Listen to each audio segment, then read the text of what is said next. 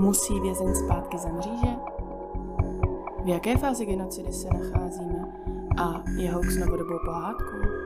Tak na tyhle otázky a na mnohé další se budeme společně s hosty našeho pořadu snažit odpovídat. Já jsem Alžběta Petru a ty posloucháš Antropodcast. Antropologický podcast, který vzniká v rámci projektu COPOD. Vás vítám u nové epizody Antropodcastu a dneska tu sedím s Krištofem Ušelou. Ahoj. Ahoj. Krištof je student Fakulty sociálních studií v Brně, kde studuje bezpečnostní a strategická studia a nejvíc ho zajímá environmentální bezpečnost a momentálně se snaží aktivněji vstupovat do politického dění. No a proč tu sedím zrovna s Krištofem, tak je to, že Krištof má dvě maminky. Já bych se tě chtěla zeptat, ty už máš nějaký rozhovory, vlastně mluvíš dost otevřeně o tom tématu a proč si myslíš, že je důležitý o tom tématu mluvit a nějak ho sdílet?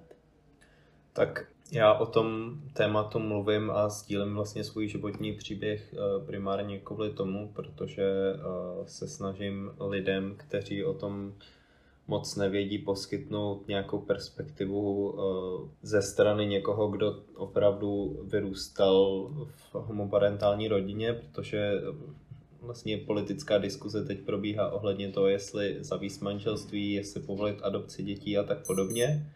A ve chvíli, kdy, eh, kdy ty diskuze probíhají třeba i na půdě poslanecké sněmovny, tak se to většinou dostane k tomu, a co chudáci děti. Ale eh, abychom mohli nějak posoudit, co ty děti zažívají a čemu třeba čelí, tak eh, musí někdo s tím vystoupit a říct, že uvést to na pravou míru. A v rámci tohohle zvládl bys pojmenovat nějaký, nějaký období, kdy tobě začalo docházet, že vlastně ta forma tvý rodiny není ta normalizovaná, kterou jako známe a kterou si představíme třeba i pod jako nukleární rodinou a podobně?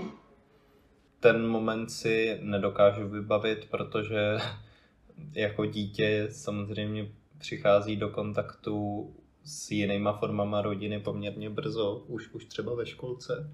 Takže mm, je to, bylo to takové přirozené, že vlastně nejdřív jsem vyrůstal v tom, že mám dvě mámy a pak, pak jsem přišel do školky a tam všechny děti měly mámu a tátu, případně jiné formy, to už si opravdu nepamatuju, ale uh, jak říkám, zhruba takhle to mohlo být, nemám tušení, kdy mi to třeba máma vysvětlila, byl jsem opravdu malý, takže ten moment si nepamatuju.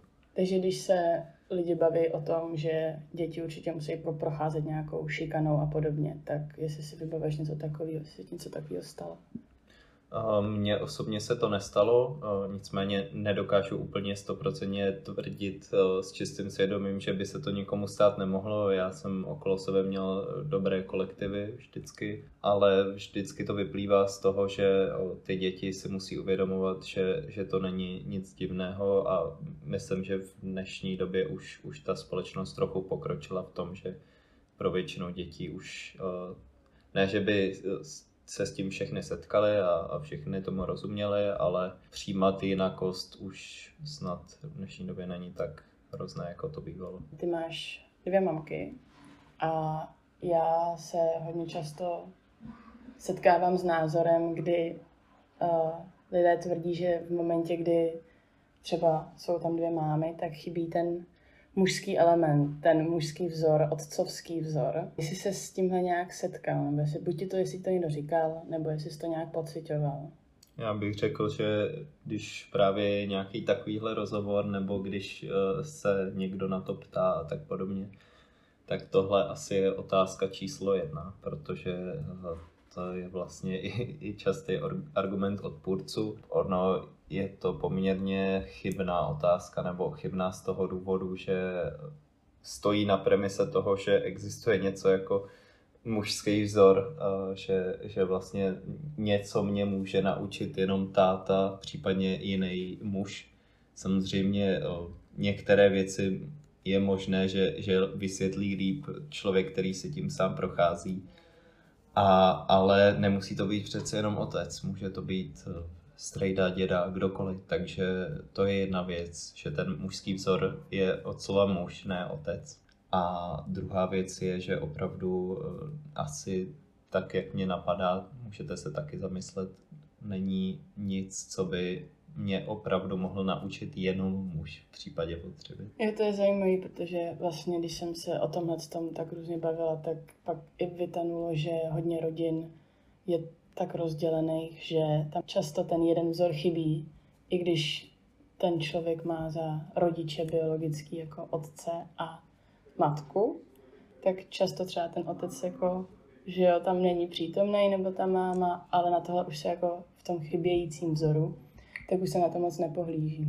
No, k tomu bych mohl doplnit to, že když se mluví právě o zavedení manželství pro všechny, tak eh, další častý argument je to, že eh, rodina je k tomu, aby se tvořily děti a že tuto biologickou eh, podmínku stejnopohlavní páry nesplňují, nicméně my přeci manželství nezakazujeme ani těm, co třeba jsou právě z rodin separovaných, případně z rodin, kde jeden nebo oba eh, ty účastníci toho manželství jsou neplodní. Takže opravdu těch forem rodiny je mnoho a eh, nevidím důvod, proč, proč by mělo to stát na premise nějakých biologických předpokladů.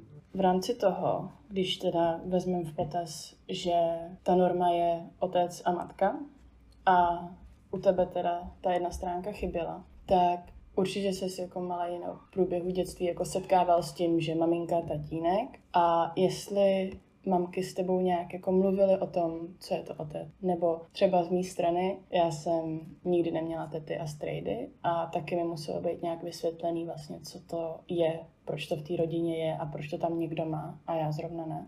Tak eh, já si myslím, že pro mě ten pojem otec nebyl tak neuchopitelný, i když jsem ho sám neměl, protože přeci jen je to věc, která je standardní, to znamená, že ve školce jsem se s tím setkával a stačilo k tomu říct, že někdo má dvě maminky a, nebo dva tatínky a někdo zase má maminku a tatínka, což je jako, když, když místo jedné maminky je prostě muž. Což eh, jako je to vlastně z druhého pohledu, to znamená, že pro mě byl ten standard dvě maminky, ale dítě je poměrně jednoduše formované, to znamená, že naučit ho novým věcem nemusí být tak složité. Navíc já jsem se od malička zajímal o biologii a lidské tělo, takže jsem poměrně jasně rozuměl tomu, jak to všechno funguje. Myslíš si, že je něco, co tě naučili mamky, co by třeba ses nenaučil, kdybys měl jiné, jinou formu rodiny, kdyby tam byl táta a máma nebo dva tátové? Já si myslím, že se to hrozně těžko posuzuje, protože takhle hlavy mě nenapadá něco, co, co jako vyčnívá, co, co bych se opravdu nemohl naučit v jiné formě rodiny. Uh, občas jsem přemýšlel nad tím, jestli, um, jestli nemám trošku jinak nastavený uh, sociální vazby, protože já jsem spíš muž, který uh, má víc kamarádek než kamarádů a od druhého stupně základky mi přijde, že si víc rozumím s, s holkama než s klukama. Ale není to tak, že bych neměl jako třeba klučičí záleby. Já mám typicky klučičí záleby, jako sport, vlastně jak to vnímáme jako sociálně. To znamená, mě baví počítačové hry, jako mužský témata třeba i v politice. Sportuju takový ty chlapský vlastně sporty, jsem dělal fotbal a tak dále. Ale jako když si mám s někým povídat, tak se mi spíš povídá líp s holkama, ale vůbec netuším, jestli je to daný tím letím, že mám dvě mámy, takže jsem vyrůstal mezi ženami víc, nebo jestli je to náhoda. Takový víc jako hmatatelný jev je tlak na ideální obrat. Neboli my už víme, že většina manželství končí rozvodem. A je to pravda, teď jsme to snížili snad na 43 z 50% během roku 2021. Ale najednou, když se dostaneme jako homosexuálním párům, tak je tam velmi silný nátlak, aby tam byl ten ideál, aby se ty lidi nerozváděli, nerozcházeli. Nevím, jestli to může být jako pohled těch lidí. Máte šanci být spolu, tak to jako koukejte nepokazit. Ty sám máš uh, rodinu složitější. Tak jak se k tomuhle stavíš? Já se k tomu stavím tak, že uh, tomu rozumím, proč to tak je, nebo minimálně mám na to nějaký názor. Jedna širší věc je to, že hold prosazování manželství pro všechny je politické téma. To znamená, že eh, je to spojené s PR, marketingem a, a nějakým jako politickým pohledem. Takže samozřejmě, když se něco prosazuje, tak se to musí vykreslovat v těch nejlepších barvách. To absolutně nikomu nezazlívám a naprosto to chápu, protože sám se snažím právě, jak, jak jsme na začátku říkali, vstupovat víc do politiky, takže bohužel takhle politika funguje. A druhá užší věc je to, že z nějakého důvodu je s homosexuální komunitou a to čistě jako můj pohled, co, co já vnímám, že, že jsou jako stereotypy, tak jeden stereotyp je, že, uh, že jsou vlastně obzvlášť gejové promiskuitní, že vlastně uh, střídají ty partnery a u lezeb nevím, jestli se to o nich taky říká, ale nebo minimálně se to o těch gejích říkávalo, což mi přijde trošku absurdní, že takovýhle stereotypy ještě do teďka existují. To znamená, že vlastně tím, že budeme mít ideální ty, ty partnery a že, že budeme mít eh, ty páry, který se nikdy nerozchází a nikdy se jim to registrované partnerství nerozpadá, tak vlastně boříme ty stereotypy, že bohužel to pak přesně zachází do toho absurdního jako momentu, kdy je kladen tlak na to, aby se nerozváděli a nerozcházeli i přesto, že to třeba nefunguje, stejně jako v těch heterosexuálních rodinách to občas neklapne. Takže to jsou takové dva důvody, které já vidím. U mě v rodině to taky prostě neklaplo a myslím si, že je to normální věc, která se může stát a není dobré na to nahlížet jako tabu. Tam je taky pak návaznost toho, že jako kdyby orientace měla určovat typ lásky, kterou máš cítit. Podle mě jsou to dva nezávislý faktory. Jedna je orientace a druhý je jako vztah. A to ozobecňování, že tenhle typ orientace by měl být takovejhle, tak vůbec nedává smysl, že to jsou úplně odlišné věci. Mně se hrozně líbilo heslo od eh, Smefer, který říká láska jenom jedna a samozřejmě nikdo nevidíme do hlavy těm ostatním, takže nemůžu stoprocentně říct, že všichni cítíme tu stejnou lásku, ale dost silně pochybuju o tom, že by homosexuálové cítili jinou lásku k tomu svému partnerovi, než já cítím třeba ke své přítelky. Poslední měsíc, bych tak řekla, že je to měsíc, tak eh, se objevila nejdřív zpráva, že uh, Norsko se rozhodlo uh, znovu natočit naši tři, oři, tři oříšky pro popelku, což věřím, že vyburcovalo hodně lidí, že je to jako naše pohádka a podobně. Zároveň s tím ale pak přišla novina, že v té norské verzi si tam dají pusu dva kluci a že Češi to odmítají vysílat. Proč tohle zmiňuji je, že mě zajímá nějaký vyobrazení té homosexuality v médiích. Myslím to těch párů, ale i v rámci jako třeba, když se dětem čtou pohádky, je tam to zastoupení dost jasný. Jsou to prostě většinou bílí heterosexuální páry. A jestli si z tohohle někde jako v dětství všímal? Nemůžu říct, že bych si toho v dětství všímal, ale na druhou stranu, když pak uh, člověk vidí nějaký homosexuální pár, řekl bych, že dneska už je to poměrně jako standardnější, že, bych, že, že máme i nějaké jako homosexuální zastoupení uh, v médiích, že, že tam nejsou jenom ty standardní bílé rodiny, ale vlastně odpůrci toho jsou hrozně naštvaní, protože říkají, že je na, na sílu cpaná homosexualita do médií. Jenže přeci třeba ty filmy a pohádky a tak by měly do nějaké míry odpovídat realitě. To znamená, že, že, že by tam mělo být, já nevím, zhruba to těch 50% mužů, 50% žen v té společnosti, která, která je vyobrazovaná.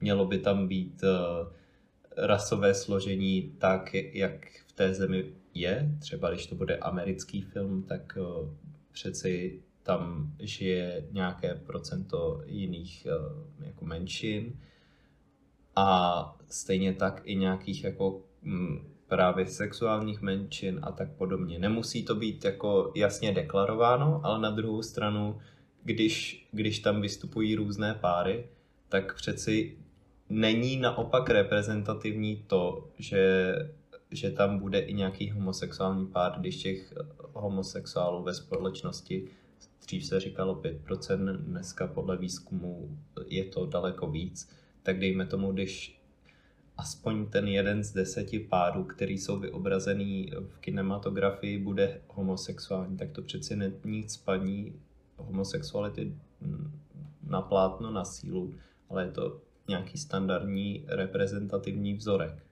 No a s tímhle, s tím reprezentativním vzorkem a nedávno jsme měli volby, který lehce šahaly k tématu, jako pracovalo se s pojmem tradice, tradiční manželství, rodina a podobně. Tak jak na tom jsme, nebo co vlastně se teď děje?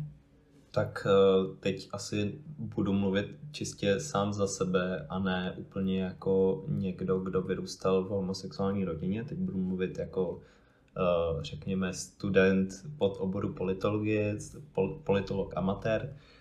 A co vidíme v poslední době je to, že eh, došlo k obměně poslanecké sněmovny. Předtím tam bylo zastoupeno poměrně široké spektrum těch až konzervativních, silně konzervativních, ale i po liberální síly.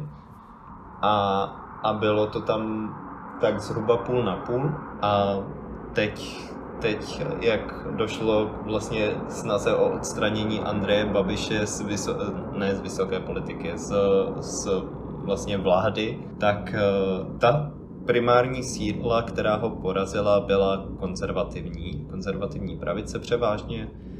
A bohužel došlo k tomu, že teď ve sněmovně, pokud eh, jsem to správně počítal, tak eh, je většina poslanců proti těmto změnám společenským. To znamená, že ta novela, která byla projednávána, novela občanského zákonníku, která by umožnila manželství eh, i pro všechny osoby, eh, vlastně své právné osoby, eh, které dosáhly 18 let a které s tím souhlasí, tak by se mohly vzít, tak nyní už to, nebo stále to možné není. A bylo minule ten zákon postoupil pouze do, postoupil prvním čtením, a nyní, jak eh, se obměnila poslanecká sněmovna, tak eh, byl vlastně už, už není projednáván a dost pochybuji o tom, že pokud bude projednáván, takže má šanci projít. A v dlouhodobém měřítku, tak co to uh, znamená pro, jako jaká může být snaha, aby nastala nějaká změna, pokud se shodneme na tom, že bychom nějakou změnu chtěli. Že? tak dlouhodobě si musíme uvědomit, že ty slušné strany takzvaně, které eh, chtěly odstranit eh, ty aféry, které se točily okolo našeho bývalého premiéra a které eh, se snažili nějak vyzvednout politickou kulturu, tak spojení slušné nemusí znamenat jenom konzervativní a že můžeme mít v poslanecké sněmovně nebo případně v jiných zastupitelských orgánech i, i síly, které jsou pro nějakou progresivní politickou změnu. To znamená, že ta změna musí přicházet primárně od, od voličů, případně změnit nějak pohled na to, že vlastně, když jsem konzervativní, tak eh, že můžu podpořit manželství pro všechny, stejně jako je to třeba v vlastně silně konzervativních katolických zemích, jako je Irsko, Španělsko, Británii vládnou už dlouhá léta konzervativci a stejně podpořili manželství pro všechny, otevřeně o tom, otevřeně vlastně pro to mluví a, a zastávají to. Takže možná by naši konzervativci mohli jít trošku víc s dobou svých jako soukmenovců v jiných zemích a, a myslím, že ta změna furt má šanci, ale bohužel teď jsme si tou volbou tu změnu pravděpodobně posunuli na dlouho, dlouho dopředu. Když jsem mluvil o tom zahraničí, tak se nemůžu nezeptat na tvůj názor na situaci v Polsku. Polsku je dlouhodobě, teď čím dál tím bych řekla víc, omezovaná skupina LGBTI do extrému vlastně, kdy jsou tam prostory, kam nesmí, kdy jsou označovaný za pedofily a podobně. A pro mě je to vlastně, jak se bavíme o tom, co bude, co bude, tak to Polsko velmi působí jako retrospektivně najednou v tom evropském měřítku.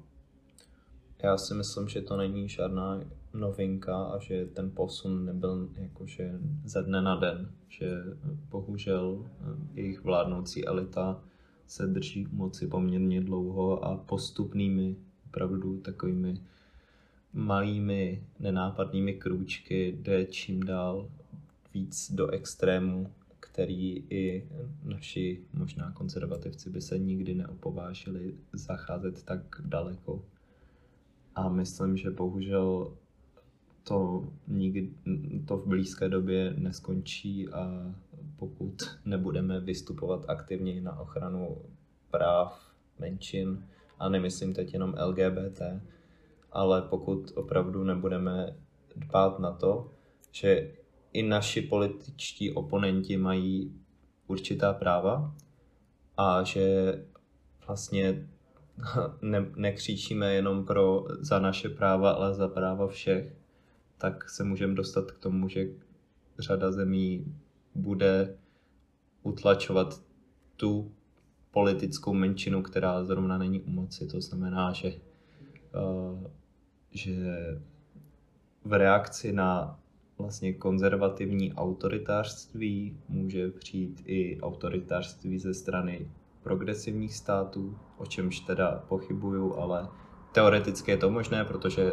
si můžou říct, podívejte, oni tady uh, prosazují svoje ideje velmi razantně, pokud si chceme zachovat ty naše ideje, tak uh, bychom měli postupovat taky razantněji. Je to jenom teorie, ale samozřejmě uh, vykresluju tady, co je možné, pokud budeme, pokud budeme ty naše politické oponenty utlačovat.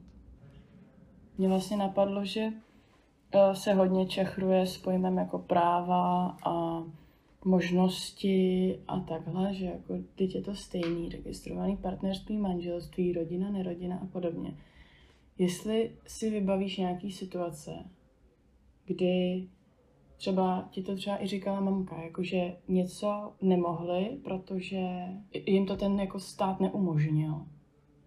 Tak je to primárně o tom, že ten druhý rodič absolutně nemá žádné právo, ten biologický na to dítě, to znamená v případě, jak jsme se bavili o tom smazávání nějakých ideálních obrazů, tak v případě rozpadu toho registrovaného partnerství samozřejmě ten jeden rodič absolutně nemá právo na nějaký styk s dítětem, takže to je jedna věc.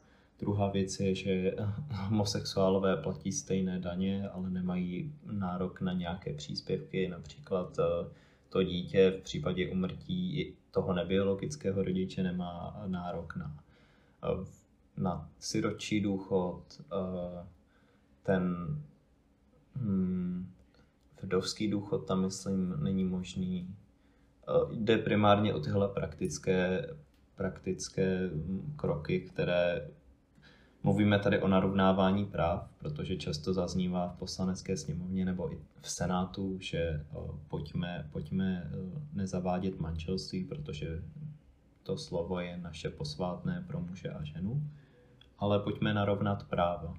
Jenže bohužel, když vždy, když je šance narovnat práva, naposledy to teď bylo eh, pár dní zpátky v Senátu, eh, možnost narovnat práva, podpořit eh, vlastně, vlastně uznávat adopce ze zahraničí v Česku homosexuálních párů, tak to nepodpořili, i přesto, že by do, že to je jasný krok pro zrovnoprávňování, ne zrovnoprávnění, ale zrovnoprávňování pohlav, eh, stejnopohlavních párů, tak bohužel zjišťujeme, že ta slova o zrovnoprávňování jsou pouze jenom politické hesla a výmluvy k tomu, aby nemuseli to manželství pro všechny zavádět.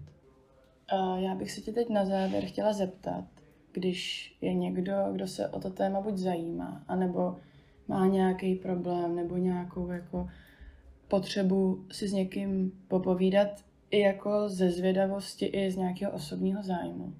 Jestli bys věděl, kam člověka odkázat, nebo jak by měl třeba postupovat. Tak určitě nejvíc, ale samozřejmě je to můj pohled, nejvíc zajímavých informací třeba o těch praktických rozdílech i těch symbolických uh, mezi manželstvím a registrovaným partnerstvím lze nalézt na stránkách Jsme fair. A je to taková stránka, která samozřejmě hájí, hájí tu uh, ideu toho manželství pro všechny. ale řekl bych, že tam objektivně podkládají ty svoje tvrzení nějakými třeba, třeba daty, studiemi, takže to není nějaký jako ideologický cár papíru nebo vlastně stránka. A pokud chcete, eh, pokud na to máte odvahu a třeba chcete slyšet i názory té druhé strany, tak eh, instituce, která bojuje proti manželství pro všechny, tak se jmenuje eh, Aliance pro rodinu. Tam určitě můžete nalézt argumenty té druhé strany. Myslím, že jejich argumentace je založená primárně na dojmech, eh, emocích, eh, apelu na tradici a, a tak dále, ale je podle mě dobré znát i, tu, i ty argumenty proti strany, takže tam také můžete zavítat, abych tu byl do nějaké míry vyvážený a tak dále. Jo, já teď horlivě kývám, protože vlastně to bylo, to si myslím, že je strašně důležitý jako koukat na věci z obou stran, i když je člověk třeba přikloněný většinou jedný, ať chce nebo ne. Myslím si, že ten pohled z druhé strany a často i si jako tím člověk vlastně řekne, jak moc dobře rozumí tomu problému, nebo jak moc dobře si za ním stojí, protože na něj začne útočit přesně tady protináhled a když si to, když si ten svůj názor umím obránit, tak už vím, že nějak stojím pevně nohama na zemi. Že třeba pro mě osobně je to vždycky strašně posilující, když dokážu jako někomu i jenom v hlavě třeba přesně na, na těch stránkách jako odpovědět, ale já vím tenhle ten podklad pro to, že to takhle není. A je to hrozně jako podle mě důležitý pocit. Určitě. Když se budete kdykoliv připravovat na nějakou debatu, byť jenom trošku politickou, tak je důležité znát ten protiargument, abyste mohli ten protiargument vyvrátit. Jinak prostě se blbě vyvrací něco, o čem nic nevíte. Že jo? To myslím, že je krásný závěr. No, my jsme se přichýlili k úplnému konci. Já ti chci moc poděkovat za super rozhovor. Myslím si, že jsme to téma se snažili uchopit nějak jako celistvě, ale jednoduše. Jak jsem už říkala, tak více rozhovorů s Krištofem je možný dohledat na internetu, i třeba na stránkách Jsme fair. A budou určitě v odkazech. A to je ode mě všechno. Tak se těším zase uh, příští epizodě a díky. Ahoj. Zaujalo tě tohle téma? Tak neváhej a sleduj nás na Instagramu, kde pravidelně přidáváme příspěvky nejen k téhle problematice. Příspěvky jsou plný jak obecných informací, tak zdrojů, díky kterým můžeš bádat hloubš. Nebo nám taky napiš otázku, která tě dlouhodobě zajímá a společně můžeme začít hledat odpověď. A já už se těším na příště, až se společně sedneme nad dalším otazníkem.